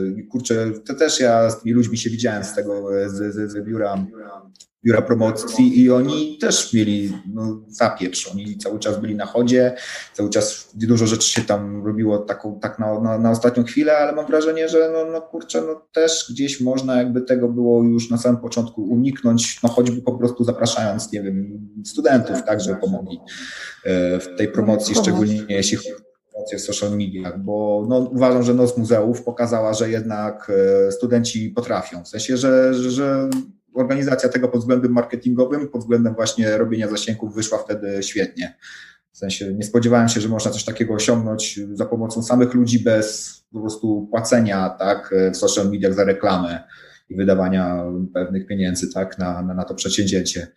No szczególnie, że jeśli chodzi o tą jeśli chodzi o tą Noc Muzeów, to nie mieliśmy ani e, przestrzeni wysta wystawienniczej jakby zorganizowanej powiedzmy w taki profesjonalny sposób, ani nie mieliśmy identyfikacji wizualnej, e, ani nie mieliśmy jakichś reklam poza akademią w przestrzeni publicznej.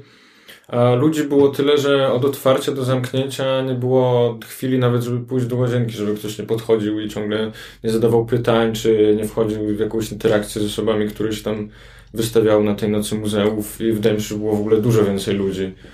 Więc a ty mówisz teraz powiedzmy tej poprzedniej, w 2019, nie? To co, w sensie o tej, bo teraz była ta zamknięta, w sensie pandemiczna, ale wcześniej był 2019. Tak, 2019. No, tak, no mówię, no, mówię o tak. tym, jak było, jakby porównuję stacjonarne, jakby otwarcie tej wystawy, no nie?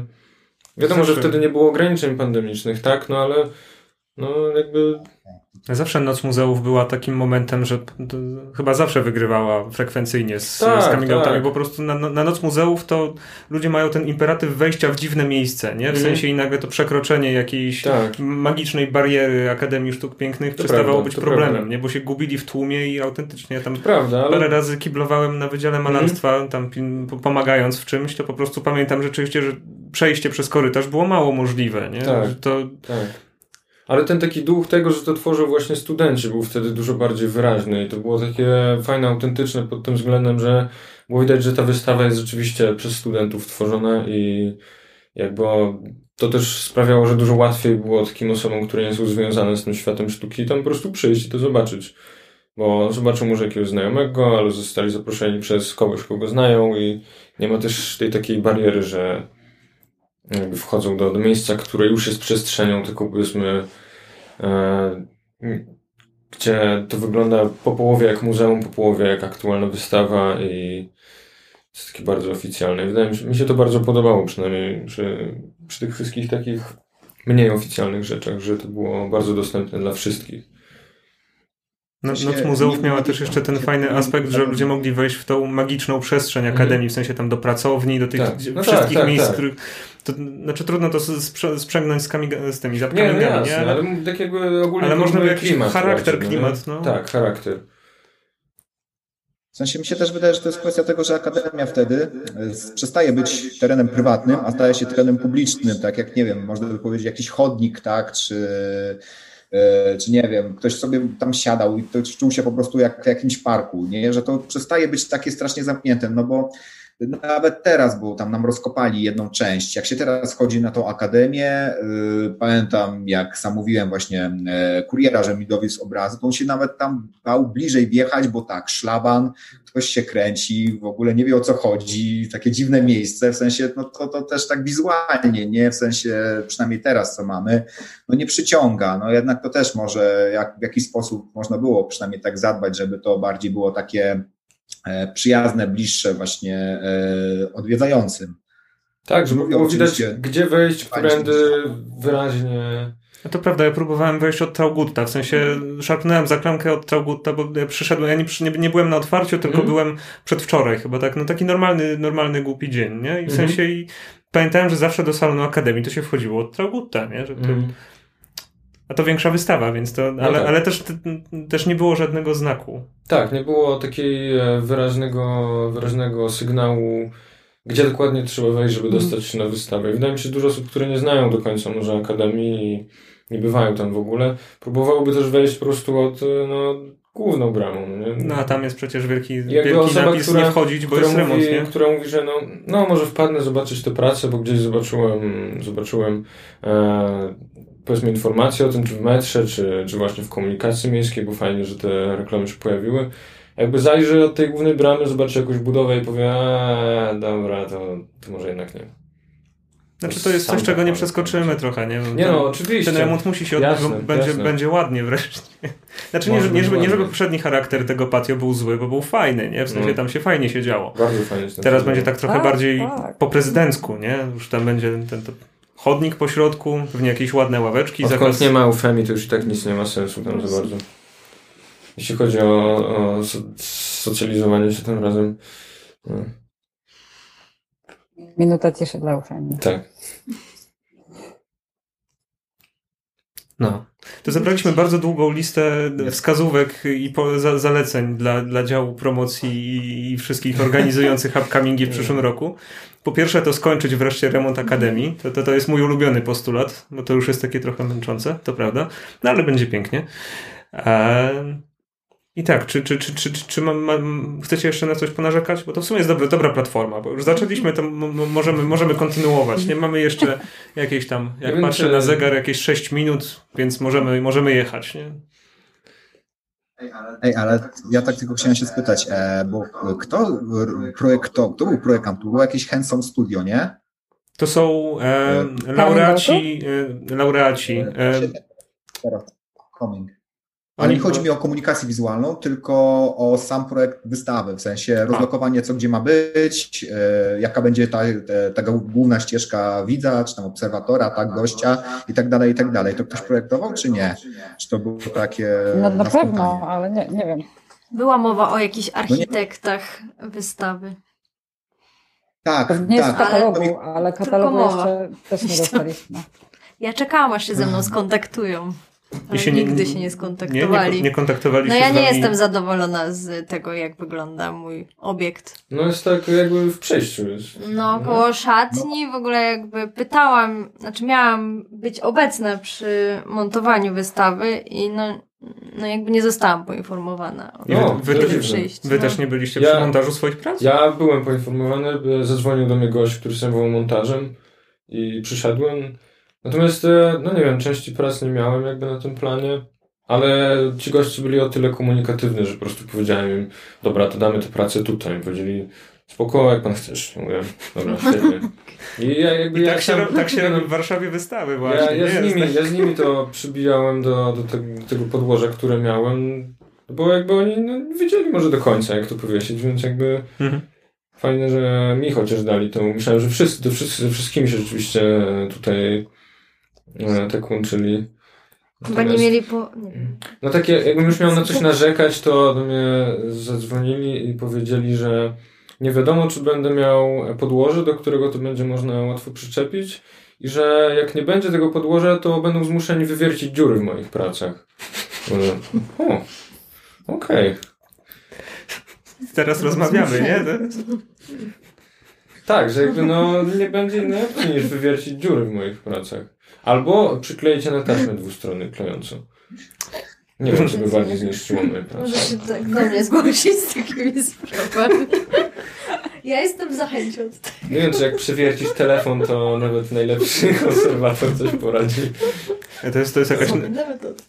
To jest jakiś nowy, nowy dział, bo już wiesz, już awangardą jest konserwowanie street artu, to konserwowanie płytek drukowanych, układów elektronicznych, to jest coś, nie? W sensie znaczy to... tutaj chodziło o przyklejenie ich, no nie? Natomiast mhm. e, jeśli chodzi o przywiercenie, to chodziło o takie te moje duże plansze. Okay, tak. Natomiast no one też jakby no fajnie chciałem je sobie potem w domu zawiesić, czy ktoś by może chciał to kupić sobie zawiesić, jakby to miało dziury, to by już nie wyglądało. Ale to byś mógł mówić, że od razu można sobie zawiesić, nie? Tak, tylko że wtedy będziesz musiał to podwiesić sobie gdzieś na linkach, no nie każdy wiesz, no. Jest dużo innych sposobów, żeby to zrobić bez robienia. No, ale jak udało się na szczęście bez tego, okazało się, że e, możemy robić dziury w ścianie na korytarzu, więc przybyliśmy to bez robienia dziurów i wszystko wyszło fajnie. Czekaj, czy, czy, czy, czy znowu to jest galeria, w której nie można przywiercać rzeczy do ścian? Bo, można. Bo zna, znam taką kategorię galerii, w których nie można i to mnie zawsze dziwiło, jak to wygląda. Tak, nie, okazało się, że jednak można. Jednak można. Tak, jednak Dobrze. można. Zabyt, zabytkowe mury wytrzymały tak, twoją pracę. Wytrzymają gwoździki małe, więc jakby spoko. Nie, to dobrze, że nie ma ja takich systemów na żyłkach, nie? To, to, to jest, to jest na żyłkach. Jest na żyłkach. Jeszcze chciałem się tak e, wtrącić, tylko e, kurczę, znaczy co mnie tak szczerze wkurzało, w sensie ja tam ogólnie dałem, poradziłem sobie. Dwa tygodnie spędziłem przy instalacji całej mojej, w sensie, że tam byłem na miejscu przez te dwa tygodnie, coś się cały czas tam działo, a to problem z komputerem, a to z tym, ale koniec końców fajnie wyszło, więc jakby na, na, na swoje jakby podwórko, w sensie na swoje te rzeczy nie będę narzekał. Natomiast co zauważyłem, co mnie trochę zaczęło wkurzać, mm, że no są tam osoby pokrzywdzone. W sensie, no podam przykład, że umieszczanie małej biżuterii, w sensie tu mówię o kategorii projektowanie, obok olbrzymich, bardzo mocno kolorystycznych, aż się wbijających w oczy obrazów, jest wyjątkowo krzywdzące dla tej osoby, która zaprojektowała tą biżuterię przecież, bo jak się tam wchodziło, no to pierwsze, co się rzucało to pamiętam ten papież z delfinami obok, nie? I ludzie w ogóle też zauważyłem, że oni tylko chodzą, patrzą na tego papieża z delfinami, jakąś multiplikację papieża gdzieś tam na drodze, na twarzach innych e, namalowanych osób, a ta biżuteria boku stoi taka zamknięta, malutka, to całkiem fajna rzecz była, w sensie jak ja to tak, naprawdę prawda. kawał takiego designu, ale to, to było tak krzywdzące według mnie dla tej osoby, która jednak włożyła ten trud, y, siedziała z profesorami, projektowała to, że no, ja też parę innych rzeczy tak zauważyłem właśnie, też parę osób uważam, że po prostu mogło się poczuć pokrzywdzonych, gdyż ich prace zostały no, w sposób taki, no, bardzo moim zdaniem, delikatnie mówiąc, e, niepoprawny, niepoprawny wyeksponowane. Stąd, no, mam bardzo mocno mieszane uczucia, czy na przykład również, e, no nie wiem, no już te nagrody, tak, i tak dalej. Znaczy wiadomo, że grafika jest oczywiście najlepsza, ale, ale to też mogło w jakiś sposób wpływać na przykład na, na decyzję jury, tak, i uważam, że no, no, no jednak... oczywiście na pewno wpływało. Ja uważam też, że na pewno wpływało. Tak, też no, prawda. W, w jakimś stopniu, chociaż może dobrze, że w tym roku jest wreszcie ten podział na te trzy kategorie, bo trochę do tej pory, gdzie na przykład z takiego względu stricte projektowania ta wystawa, no może nie do końca miała jakiś tam sens dla projektantów, bo jednak łącząc ze sobą te wszystkie wydziały, nie, nie wiem, czy jakby dobrze zaprojektowana jakaś e, wizualizacja, czy font, czy cokolwiek ma jakby rację bytu w konkurowaniu z obrazem albo instalacją. Wiadomo, że to zawsze będzie dużo bardziej spektakularne i będzie dużo fajniej wyglądało na takiej wystawie. Więc też pewnie w jakimś tam stopniu ten dobór będzie zawsze, no jakby nigdy, nigdy nie będzie fair do końca pod takim względem. I tutaj te wydziały, chociażby konserwacja, gratuluję nagrody. Nie dziwię się, że po raz pierwszy, no bo jakby to jest, to może być fantastycznie zrobione, to może być najlepszy dyplom, który powstał na Akademii ale jakby jego spektakularność nie jest tak duża jak właśnie jakiejś instalacji czy czegoś takiego, więc pewnie też z tego powodu nigdy nie dostawała tych nagród. Więc może to jest, to jest zmiana na dobre, że teraz mamy ten podział i teraz faktycznie te dziedziny, które powinny ze sobą konkurować, będą ze sobą konkurować. To prawda, może trochę lepiej mogłyby być jakby rozwinięte, czym są te poszczególne dziedziny. No bo wiadomo, projektowanie, sztuka, nauka, tak? Ale E, jakby żeby rozwinąć ten opis w taki sposób, żeby osoba, która wybiera sobie tą kategorię, zrozumiała, co to znaczy, że jej dyplom jakby jest z kategorii projektowanie albo sztuka. Ja miałem duży problem, żeby wybrać, no bo nie wiedziałem, czy to no jest projektowanie, no bo w sumie bardziej się skupiałem na sztuce, jak to robiłem, ale z drugiej strony mam też tam trochę nauki, więc jakby co to znaczy, że jest dyplom z kategorii nauka, tak? I widzisz, i dostałeś dyplom poza, e, e, poza regulaminowe wyróżnienie. No właśnie, no właśnie, bo, no właśnie, no bo nikt nie wiedział, o co ci chodzi. Nie? Co to znaczy, no nie? No jakby, albo tak jak no, gadaliśmy o tej konserwacji, no nie? Czemu ona może nie dostawała nagród? Jakby nie dlatego, że może jest mniej spektakularna, ale dlatego, że nigdy nie możesz pokazać tego ostatniego no tak. produktu na miejscu, tylko pokazujesz mhm. zdjęcie. No wyobraź sobie, jakbyś miała zdjęcia swojego projektu i nikt nie może z nimi wejść w tak, interakcję, tak, albo jak ja miał same zdjęcia. No. Znaczy w tym roku była mówię, trochę... Tak, było, to prawda. Znaczy, tak, udało się. To prawda, ale mówię o takich spektakularnych rzeczach, tak, dużych, tak. no nie? Nie możesz dłużej no, no tak, ten, obraz, ten obraz był duży, nie? W sensie to było... Znaczy mural ma 55 metrów kwadratowych, 15 metrów e, długości, także też tutaj walczyłam o to, że może na zewnątrz udałoby się jeden mhm. do jeden. No właśnie. No bo to, to dopiero to robi jakieś wrażenie. Jak sobie pomyślisz 55 metrów no kwadratowych, no które musisz ogarnąć, że tak powiem najprościej. Są, są, ściany o takiej powierzchni. Nie? Tak, pro, no, no jakby tak, prosiłam trochę o to. Dlatego też niektóre wystawy, ekspozycje były super, były naprawdę całe pomieszczenie zaprojektowanym tak. światłem, a niektóre były tak Dobra, zostało nam trochę wolnego mhm. korytarza, to zobaczcie, czy się to nam tak, wcisnąć. Ciśniemy tam. No. To pierwsze piętro mi się takie wydało, szczerze mm. mówiąc. No, ale z drugiej strony na przykład wiele osób nie wiedziało, że moja wystawa jeszcze jest na górze, bo mm. była, były tylko dwie prace na samej górze i nie były jeszcze na głównym jakby mm. tym, tylko były jeszcze schowane w korytarzu w bok. Więc na początku tam mało kto w ogóle wchodził, nikogo tam nie było, było pusto. I dopiero jak tam poszło parę osób, to dopiero parę osób zobaczyło, że tam można w ogóle wejść. Bo była strzałka, która pokazywała na schody, ale to było takie mało w sumie czytelne. Jak ktoś wszedł i zobaczył, że nic nie ma tam, jak wszedł po schodach, to mógł stwierdzić, że może rzeczywiście nic nie ma. Słuchajcie, musimy płynąć do brzegu powoli. Kończy nam się czas antenowy. Eee, ostatnie wnioski, jakieś akty strzeliste? Ktoś, ktoś, ktoś ma? Kogoś hamuje teraz? Nikt. Wszyscy się do mnie uśmiechają. I, I tak, bardzo mi miło, że przyjęliście zaproszenia. Nie wiem, w jaki sposób nasze pośred... moje pośrednictwo z e, działem promocji wyglądało. Czy dostaliście agresywnego maila, że trzeba i musicie i będzie kara i cofną wam dyplom, jak nie przyjdziecie? Mam nadzieję, że nie. Ale nieważne od tego, jak ten mail wyglądał, bardzo mi miło, że wszyscy się spotkaliśmy i to w dosyć takim e, ciekawym trybie, bo wysłałem te zaproszenia chyba przedwczoraj, jak dobrze pamiętam, więc w mhm. ogóle bardzo wam dziękuję za to, że, że przyszliście w takim, w takim szybkim terminie. Mam wrażenie, że też część problemów może się jeszcze, o których rozmawialiśmy, może się jeszcze rozwiązać, bo koniec końców coming outy były upcomingi były mniej niż e, tydzień temu, nie? Tak, mamy, tak. mamy czwartek po, po upcomingach, tak, więc może, może, może ten pierwszy impact nie został jeszcze wykorzystany. Trzymajmy kciuki, miejmy nadzieję. że, że, że, jeszcze, że jeszcze będzie pięknie, bo koniec końców wystawę można oglądać do końca grudnia, jeśli ktoś jeszcze nie był. A może ten podcast wysłucha więcej niż 22 mamy. I, I dział promocji, który podejmie alternatywną decyzję o tym, że już więcej nie będę patronem medialnym tego, tego wydarzenia. Tak, jeszcze tak w ogóle w tym temacie. Ja chciałem powiedzieć, że ja tu dużo narzekałem, ale ogólnie to wystawa jest super i naprawdę jestem wdzięczny wszystkim osobom, które przy nim pracowały i zrobiły super robotę, że to w ogóle jest, istnieje w czasie pandemii i że można tę pracę zobaczyć w tym miejscu i super. Tak. Tak, no my tak trochę sobie ponarzekaliśmy, ale prawda jest taka, Lubimy że wszystkie panie, które do mnie dzwoniły w tym czasie, załatwiając tą wystawę, no były super miłe i kochane. Prawda. Więc y, też, też nie mam jakby na co narzekać z tej strony. Nikt mnie nie zmusił do tego, ani nic takiego, więc generalnie sama komunikacja i wszystko było mega miłe.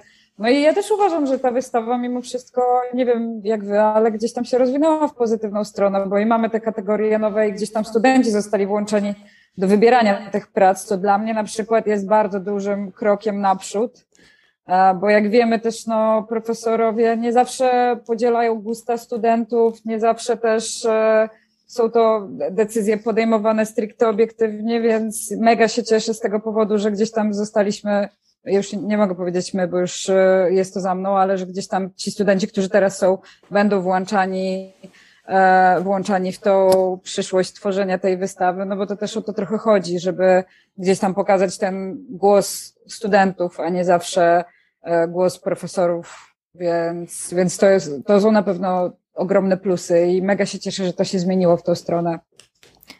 Znaczy ja w sumie też może od siebie dodam, żeby siebie wybronić w ogóle tutaj. A też tutaj narzekać. Teraz wszyscy wycofują wszystkie opinie negatywne. Jeszcze ktoś usłyszy. Nie no, no co to...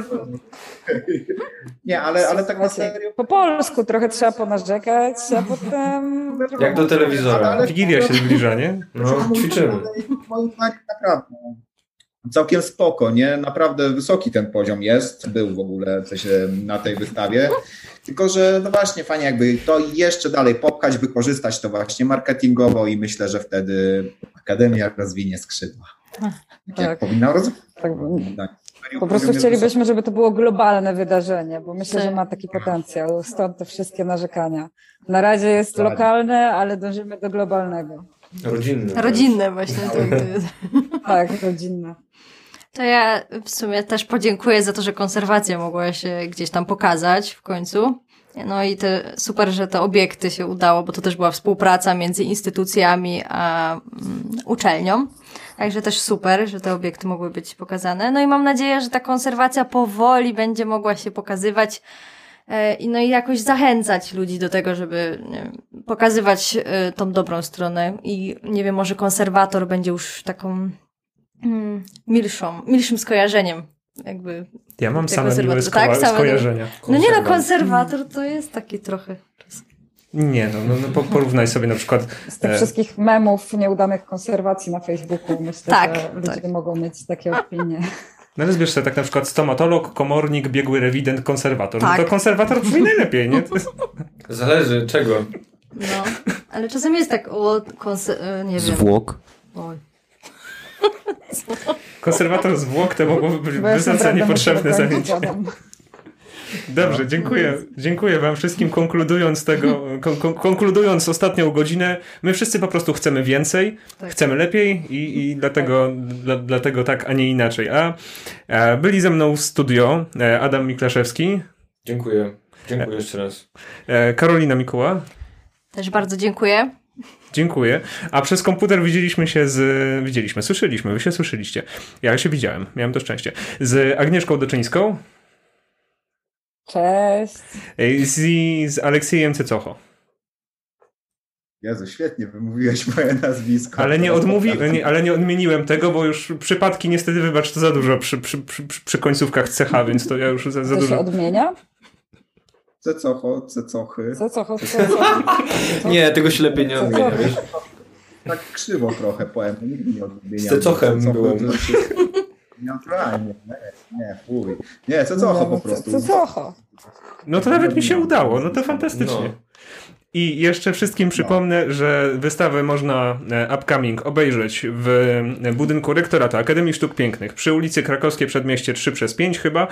E, nigdy nie pamiętam, ale wejście jest od Traugutta, bo jak wejdziecie od e, Krakowskiego, to zobaczycie wielki remont i, i dużo panów w kamizelkach odblaskowych. E, więc zapraszamy od Traugutta. Mm, zapraszamy też na profile społecznościowe E, moich dzisiejszych gości, które będą w opisie tego podcastu i najpewniej w, w, w jakichś tam social mediach i tak dalej, na czym się nie znam za, za, dobrze, ale na Facebooku i na Instagramie raczej się pojawiają odnośniki, więc możecie, możecie klikać. E, I zapraszam też na stronę Malcontenta. Na Malcontencie też tam co jakiś czas się pojawiają jakieś miłe artykuły, można kupić nasz magazyn, a do końca grudnia mamy w ogóle pocztówki dla granicy, więc za 50 zł można kupić bardzo fajny zestaw pocztówek zaprojektowanych przez młode artystki i młodych artystów, e, z czego dochód przekazuje przekazujemy na działania aktywne grupy Granica i na pomoc w rozwiązaniu kryzysu humanitarnego na granicy. E, I, i tak. Subskrybujcie. Nie, nie, dobra, to nie, tak, nie będę taki. Lajkujcie, subskrybujcie. Nie, jak ktoś dosłuchał do tego momentu, to już na pewno ma zalajkowane albo jest moją mamą, więc to. więc tak, dzięki uprzejmie. Pozdrawiam mamę. Wszyscy pozdrawiam. Wszystkie mamy. Te 22 zwłaszcza. Ja chciałam pozdrowić jeszcze moją dziewczynę Julianę, bo obiecałam, że to zrobię i nie zrobiłam tego nigdy, więc chciałabym ją pozdrowić dzisiaj. Mam nadzieję, że nie będzie to wycięte. I to będzie ostatnia rzecz, jaka będzie w tym podcaście. W? Tak, zmieściłaś się. Do usłyszenia, dzięki. Cześć. Cześć. Do usłyszenia, papa. Pa. Okay.